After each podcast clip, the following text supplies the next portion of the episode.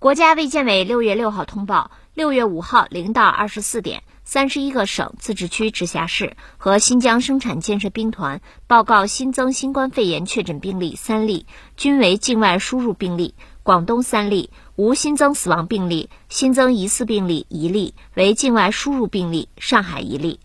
当日新增治愈出院病例两例，解除医学观察的密切接触者四百八十八人，重症病例无变化。境外输入现有确诊病例六十三例，无重症病例；现有疑似病例两例，累计确诊病例一千七百七十一例，累计治愈出院病例一千七百零八例，无死亡病例。截至六月五号二十四点，据三十一个省、自治区、直辖市和新疆生产建设兵团报告，现有确诊病例六十七例，其中重症病例一例，累计治愈出院病例七万八千三百二十九例，累计死亡病例四千六百三十四例，累计报告确诊病例八万三千零三十例。